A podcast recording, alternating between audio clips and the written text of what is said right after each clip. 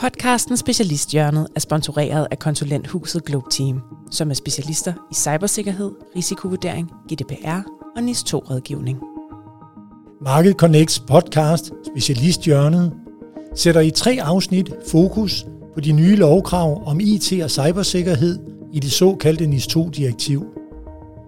Mit navn er Morten Husej Krim Jeppesen, og i dette afsnit sætter vi særlig fokus på beredskabet. Velkommen til podcasten Specialisthjørnet. Dagens gæst er tidligere vicepolitiinspektør Esben Stig Møller, som i dag er risiko- og sikkerhedsrådgiver i konsulenthuset Globe Team. Esben, du var i 23 år i politiet og i politiets efterretningstjeneste og har i overvis arbejdet med kriser og beredskabshændelser. Velkommen til. Tak skal du have. Og min medvært i dag er sikkerhedsekspert, også for konsulenthuset Globe Team, Morten E. Ejernes Nielsen. Velkommen til, Morten. Tak, Morten. Det er godt at være tilbage. Esben, jeg vil gerne starte hos dig. Det her NIS2-direktiv er meget omfattende. Det er virkelig store krav, der bliver stillet til en række virksomheder om, hvordan de bygger deres sikkerhed op. Hvad er dit indtryk af? Hvor er det, hvor er det de største udfordringer er henne? Nogle af de største udfordringer set fra mit perspektiv, det er jo den del, der handler om at holde driften kørende, altså det beredskab, en virksomhed og organisation skal have for at kunne fortsætte med det, som vi rigtig gerne vil have, de leverer. Det er meget ofte ikke eksisterende, eller i hvert fald kun på papir, fordi planerne er måske udformet, men ikke tidsvarende. Og det, det giver jo et, en stor udfordring, fordi når de så bliver ramt af enten en uforudset hændelse, eller et, et, øh, et, et, et uforudset angreb, eller et IT-angreb, som er målrettet dem specifikt, så skal de kunne komme hurtigt tilbage. Og det tror de, de kan, men det kan de de facto ikke. Øhm, og så går det virkelig galt. Og nu du går ind og hjælper de her virksomheder og kigger på deres, øh, deres øh, beredskaber, hvad er det så, du gør? Altså, hvordan får du afdækket øh, øh, det sikkerhedsnet, de har spændt ud over sig selv? Jamen, jeg går ind og kigger på, hvilke former for trusler, hvilke sårbarheder har de, som kan blive udløst, som kan forhindre dem i at levere den drift, som de lever højt på. Altså, hvad er det, vi forventer at få fra dem? Og hvad for nogle delelementer i den er afgørende for, at de kan producere det? Har de nogle choke points, altså nogle svage punkter, som hele tiden skal være øh, inddæmmet? Og hvis de kan gå i stykker eller blive forhindret af den ene eller anden årsag, så skal der være en plan for det.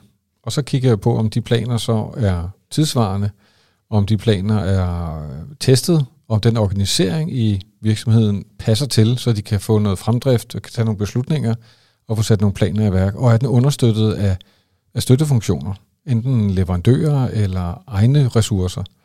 Det er det, jeg prøver at kigge på, for at se, om det står mål med, med det trusselbillede, der er imod dem. Kan du prøve at sætte lidt ord på, altså nu snakker vi om angreb, cyberangreb og sådan noget. Altså hvad er det for nogle, nogle trusler, som, som er for danske virksomheder i, i, i den virkelighed, vi befinder os i?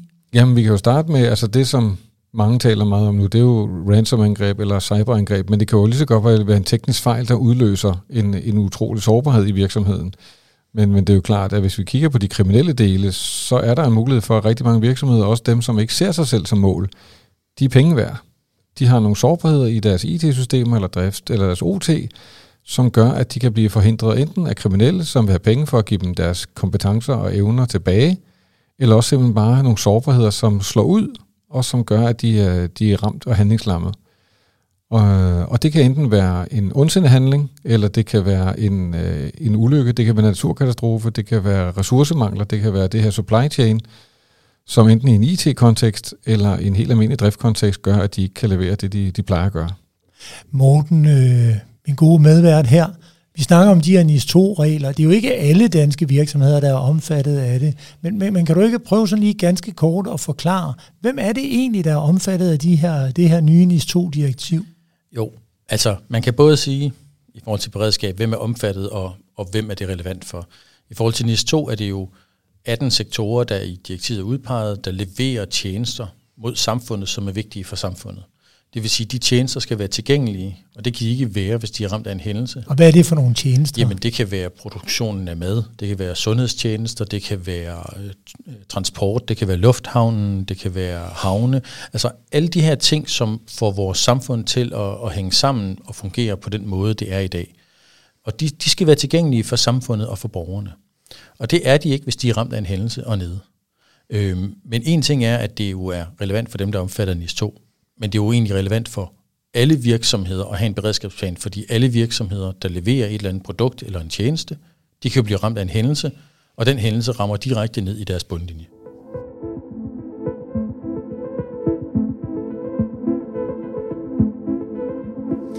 Esben, øh, du kommer med de her 23 års erfaring fra, fra politiet og fra politiets efterretningstjeneste. Hvad er det fra den verden, du kan tage med over i din rådgivning af private virksomheder? Det må jo være temmelig uvandt for, for mange private virksomheder, at de pludselig skal til at forholde sig til en kriminel verden, som truer dem, nogle kriminelle, som, som de ingen kontakt har med, og, og ikke aner, hvem er, og, og, og, og aldrig nogensinde har, har, har beskæftiget sig med den slags. Jamen, det jeg kommer med er jo måske både evnen til at kunne håndtere varslet, altså hændelser, vi kan forberede os på, og så de uvarslede, altså dem, som rammer os utilsigtet, som vi ikke har forberedt os på. Og nogle af de kriminelle handlinger kan jo godt være, at vi har forberedt os på dem, men, men de kommer jo med en ondsindet hensigt om at gøre en eller anden form for skade eller berigelse af andre.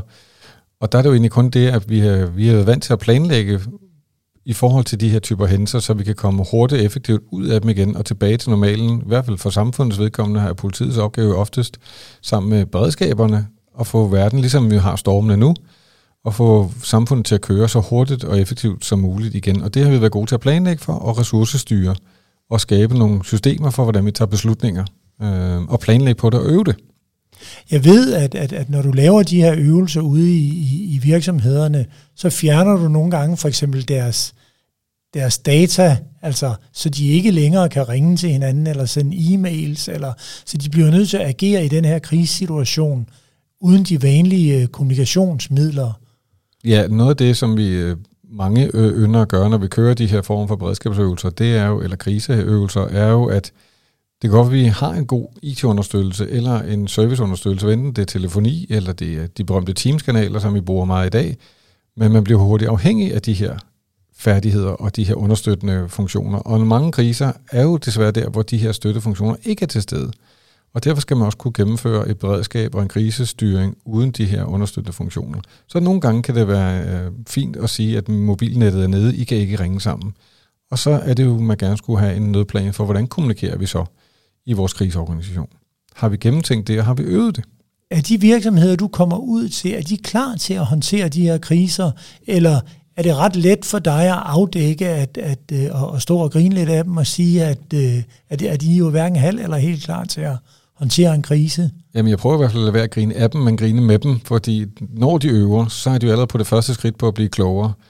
Og der er det jo rigtig vigtigt at ture tage den chance, eller tage den mulighed at øve og finde de der fejl. Fordi hellere finde det nu, mens vi har det sjovt, end når det virkelig er alvor, og der er noget, der brænder. Så meget ofte er det det at ville tage den mulighed at lære, som man skal anerkende. Og så kan man jo håbe på, at man lærer en masse, man kan blive klogere på og blive bedre til næste gang.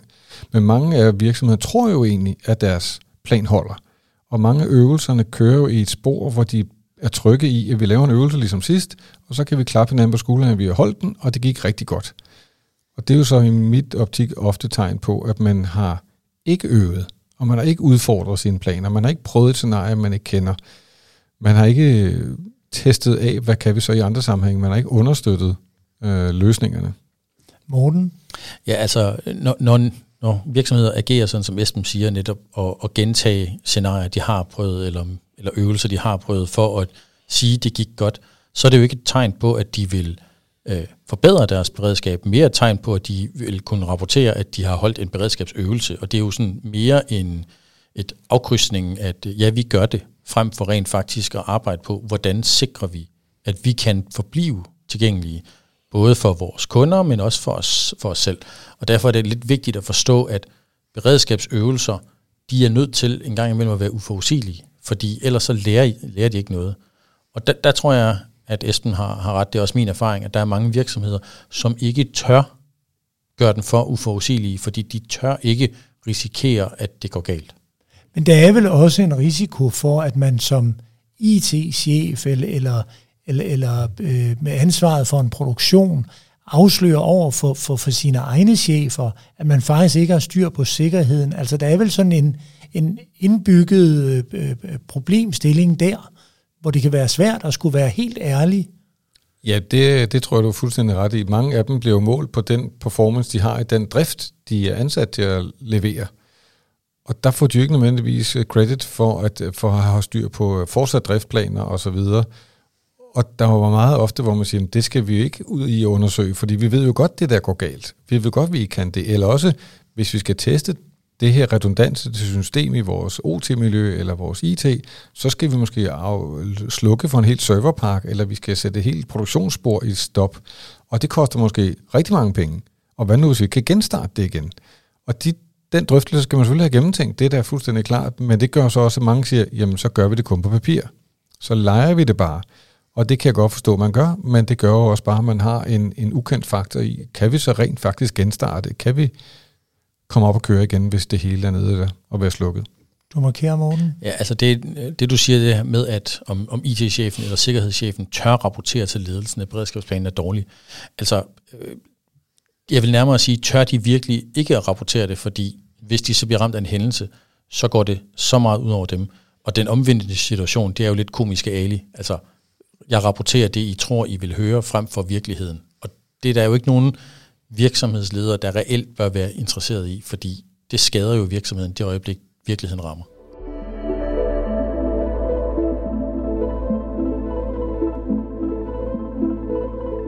Det er jo meget voldsomt, alle de her øh, ting, man sætter i værk i forbindelse med NIS 2. Det er virkelig nogle omfattende beredskabsplaner, man i de enkelte virksomheder skal lave. Er truslen så markant, så massiv, at, at, at man kan argumentere for, at man sætter det her jeg så nogle tal, altså det, det er jo milliarder af kroner, der skal bruges i dansk erhvervsliv på at leve op til de her NIS 2-regler. Er det så alvorligt, Esben? Jamen, man kan jo sige, at har man råd til at lade være, fordi det her er jo lavet med det formål at producere det, man hele tiden har skulle producere, og hele tiden kunne sikre sig, at man kunne, fordi vi er alle sammen afhængige af det. Og derfor er det måske bare et spørgsmål, at man skulle have gjort det for længst, så nu føles det måske dyrt, fordi man ikke gjorde det tidligere. Man skulle hele tiden have gjort det, kan man sige. Nu er der bare kommet regler for nogle sektorer om, at de bør gøre det. Så hvis regningen føles dyr nu, er det måske fordi, der er nogle steder, man har sprunget over, hvor man måske burde have givet sig øh, lidt mere tid til at gøre det mere korrekt. Men er truslen så reel? Altså den IT-trussel, man snakker om, øh, man snakker meget om, at, at, at så er der russiske hacker, og, men, men, men, men for den helt almindelige dansker, ja, så hører man lidt i pressen om, at, at, at, at så er der en hjemmeside, der er gået ned. Øh, men, men, men, men er det et kæmpe problem, eller hvad? Jeg vil nok kalde det et øh, markant problem, fordi det jo rammer nogle serviceydelser eller enkeltpersoner øh, fuldstændig øh, jeg skal sige, ud af det blå. Og det er jo meget ofte personer eller understøttende funktioner, som, som vi jo er vant til at være afhængige af. Jeg ved, Morten har en masse gode eksempler på, hvordan man får de der redundante effekter af, at man ser øh, nogle butikker ramt. Øh, ikke fordi deres egen ydelse ikke kan leveres, men fordi den understøttende ydelse, øh, mælkeproduktionen kommer ikke frem til købmanden, jamen så har købmanden ingen mælk. Men købmanden har jo ikke været ramt. Men vi kommer ikke til at få mælk hos købmanden. Kan du genkende det med eksemplerne, Morten? Ja, det, det kan jeg, men jeg synes egentlig bare, at man kan, kan kigge i, i nyhederne for de seneste par år og se, jamen altså, der har jo været mange store danske virksomheder, som har været ramt, og har været ramt længe, og det har været hårde nedbrud, der har påvirket deres økonomi. Vi kan gå tilbage til, øh, til dengang, at øh, WannaCry og NotPetya ramte, hvor, øh, hvor Mærsk jo faktisk øh, endte med at estimere omkostningerne til at være over en milliard. Det er, jo, det er jo mange penge, når det rammer, og derfor tror jeg, at det er rigtig vigtigt at sige, det kan godt være, at du ikke bliver ramt i tre år, men hvis du ikke har styr på det, så når du bliver ramt, så kommer det til at koste dig mere, end det vil koste dig i de tre år. Ikke? Jeg plejer at sige, det kan godt være, at du synes, compliance er dyrt, men manglende compliance kan være meget, meget dyrere.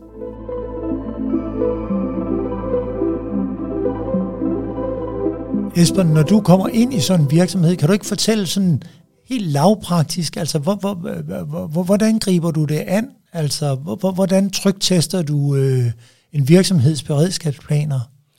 Alt efter hvor, hvor moden og villig virksomheden er til, inden jeg får testet det igennem, så kan det godt være en god start med at lave sådan en assids hvor man simpelthen prøver at få dem til at gennemføre en beredskabsøvelse, som de står i dag, med den organisering, de har i dag, med de planer, de har i dag, fordi så simpelthen for at se, øh, fungerer det egentlig for dem? Jeg skal ikke komme med en standardkonceptplan øh, for hver, men tilpasse den for den enkelte. Og hvis det virker for dem med det, de kan i dag, så er det jo egentlig bare at give dem et, et kryds og sige, super godt, øh, med, kun med små eller ingen justeringer. Og omvendt er der nogen, hvor man siger, det her, fik I det ud af det, I ville?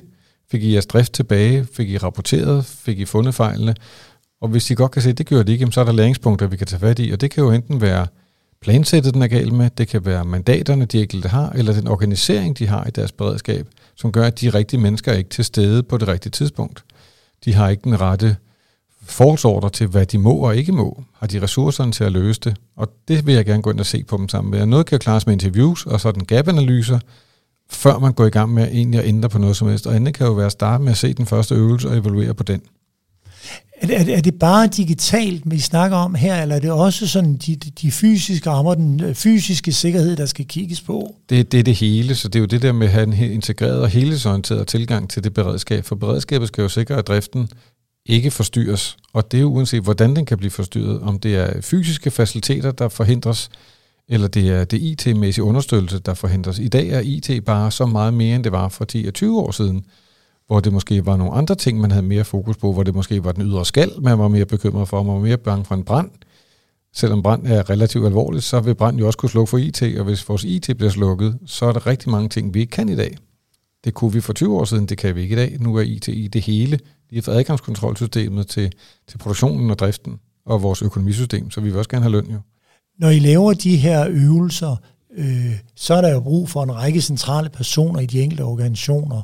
Men der kan jo godt være centrale øh, personer, som er på ferie. Øh, hvordan håndterer man, man, man de situationer? Jamen de situationer er jo netop det, der skal være gennemtænkt i planen, det vil sige, der skal være redundans på de forskellige roller, øh, måske både i 1 og 2 og 3 og 4 led, alt efter hvor stor organisationen er, hvor ofte sandsynligheden er for, at nogen har byttet bytte.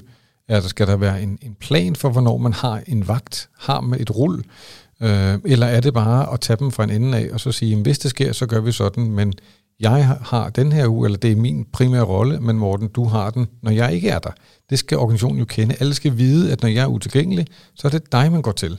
Og det skal være kendt i hele organisationen, så det er vigtigt, at planerne er kendt af alle, og det er også vigtigt, at man kender, hvem er alternativet. Og det kan også være noget med hastighed. Hvis du ikke kan få fat i mig, og du har brug for et svar nu, for vi er gået i en form for kriseberedskab, så skal man, selvom jeg måske er tilgængelig om en time, så skal man give den videre til dig. Jeg skal respektere, at du har taget beslutningerne, mens jeg var utilgængelig. Jeg kan sidde i en flyver.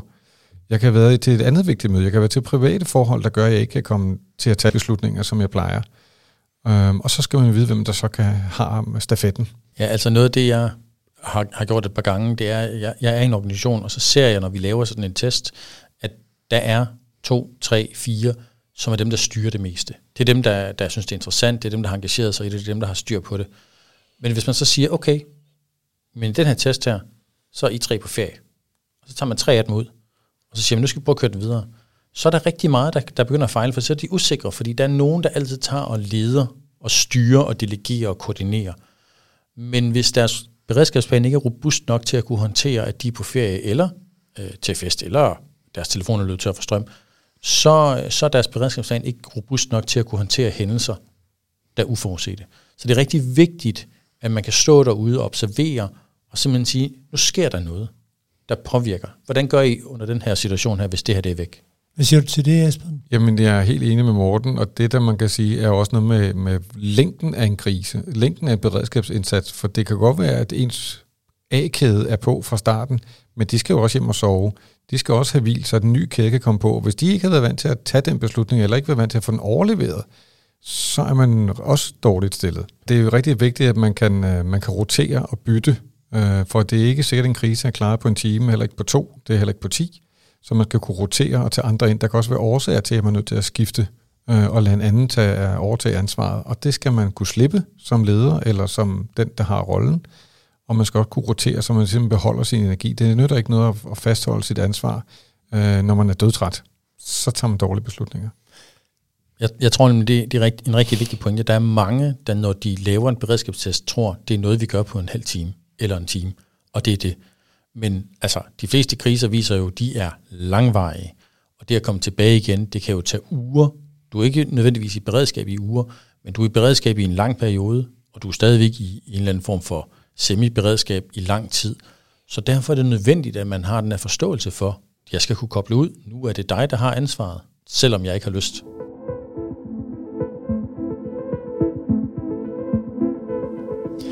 Vi snakker meget om beredskabsplaner her, om, om, om øvelser osv., men I har jo også begge to været ude i konkrete sager, hvor, hvor der har været hændelser, som har ramt virksomheder, uden nødvendigvis at nævne virksomhedernes navne. Kan du ikke prøve, Esben, at give et, et, et eksempel eller to på, jamen hvad er det for nogle ting, som, som, som man kommer ud til?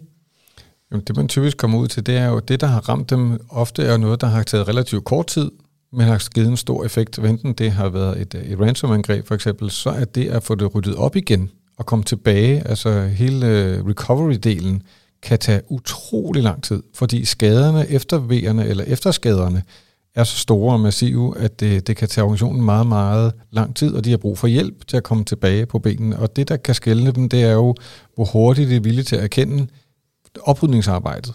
Hvor lang tid det kan tage, som, og det tager jo også tid ud af den drift, man skal egentlig skulle levere på. Når vi snakker de her ransom-angreb, øh, eller ransomware-angreb, hvor voldsomt er det så? Er, er det så, man ikke kan sende en e-mail, eller er det hele IT-systemer, som simpelthen klapper sammen og lukker i? Jamen det kan jo være, det, dybest set kan det jo være det hele, men ofte kan det jo være det en central del, som egentlig er den, som alle andre services og, og, og systemer i organisationen egentlig griber ind i. Det vil sige, det er den samme lille kerne, der egentlig er fødekæden til rigtig mange af de systemer, som virksomheden bruger. Og det vil sige, har du ikke adgang til dem, så er der jo en masse andre funktioner, der bliver sat ud af drift. Så en støttefunktion kan jo være lige så vital som noget af det, man egentlig betragter som hovedproduktionsåren. Så hvis støttesystemerne er sat ud af kraft, så er det lige så skidt. Og det kan godt betyde, at det tager meget lang tid at komme tilbage. Jeg kommer til at tænke på, jeg, jeg ved jo også, at for eksempel nu var der jo en, en sårbarhed, der, der ramte her for ikke så lang tid siden, det hed Log4j, hvor mange virksomheder gik i beredskab. De blev ikke ramt af den, men de gik i beredskab, fordi de kunne blive ramt af den. Og der synes jeg faktisk, det var imponerende at se, hvor mange virksomheder, der valgte at aktivere deres beredskab, på trods af, at de ikke havde en hændelse. De havde potentialet for en hændelse, men det potentiale var så højt, at de valgte at gå i beredskab for at kunne håndtere det. Og det er lidt vigtigt at kunne begge dele. Hvornår går man i beredskab? Hvad gør man? Men, og det, det behøver ikke kun at være en hændelse, hvor det skal ryddes op.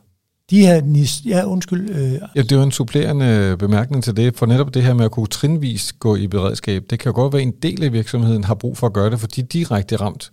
Men det, de leverer, kan være vigtigt for de andre. Så hvis den ydelse, de leverer, pludselig er bremset, så kan det godt være, at de andre bruger for at gå op i det, vi vil kalde informationsberedskab. Altså de ved, at det kan ramme dem, men det har ikke ramt dem endnu. Og det, det er super vigtigt, hvis virksomheder kan gøre det, fordi så er de allerede varmet op og klar til det, og heller gør det en gang for meget end en gang for lidt. NIS 2-direktivet træder jo først i kraft den 18. oktober til næste år faktisk. Så man kan sige, hvis man som virksomhed allerede er gået i gang med det nu her, er man så ikke ude lidt i god tid, eller hvad, Morten? Altså, øh, hvis du havde sagt, at man var gået i gang i 1999, så ville jeg have sagt, så var man ude i ret tid. Fordi det har altid været et behov at have en beredskabsplan. Det har altid været nødvendigt for virksomheder at kunne forhindre angreb, håndtere øh, hændelser, komme tilbage efter nedbrud. At NIS 2 nu sætter et nogle mere formelle krav om, at det skal man, ellers kan man blive sanktioneret, det, det er ikke det, der bør gøre det vigtigt. Det, der bør gøre det vigtigt, er, hvad koster det, hvis vi er nede? Og hvis det kostede Mærsk over en milliard, så øh, er der også andre virksomheder, der bør tænke, hvad, hvad vil det koste os at være nede i tre uger på grund af et angreb? Det er ikke direktivet, det er sund fornuft, og det er overlevelse og forretningssans. Er det en opfattelse, du deler, Esben? Jamen, helt enig.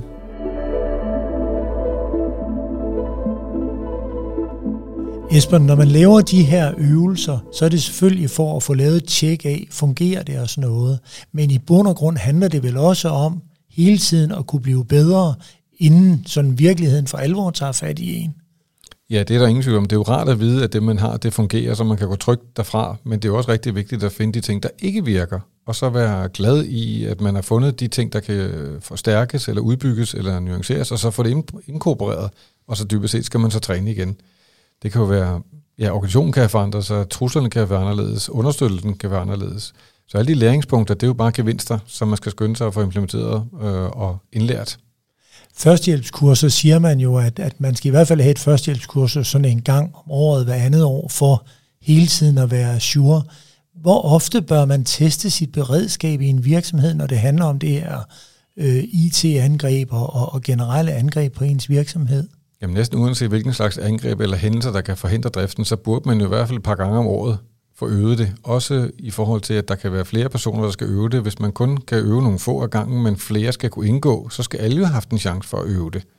Så man burde jo egentlig have en eller anden form for certificering eller flueben, øh, om hvorvidt man har øvet for nyligt, øh, har været, fået undervisning for nyligt, eller har haft øh, det, vi vil kalde skarpe, altså rigtige hændelser, hvor man har faktisk været i organisationen. Det kan jo gå ud for at være en øvelse.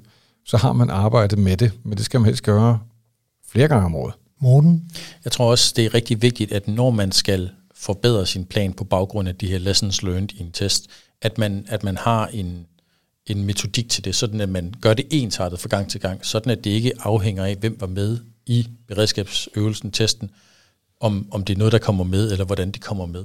Sådan at man faktisk arbejder systematisk med både øvelsen og lessons learned og forbedring af beredskabsplanen efterfølgende. Man kan vel aldrig forudse, hvad er det så for et type angreb? Er der ikke en risiko for, at man træner, og når der så kommer et angreb, jamen så ligner det ikke det, man har trænet, og så kunne man ikke rigtig bruge det til noget alligevel?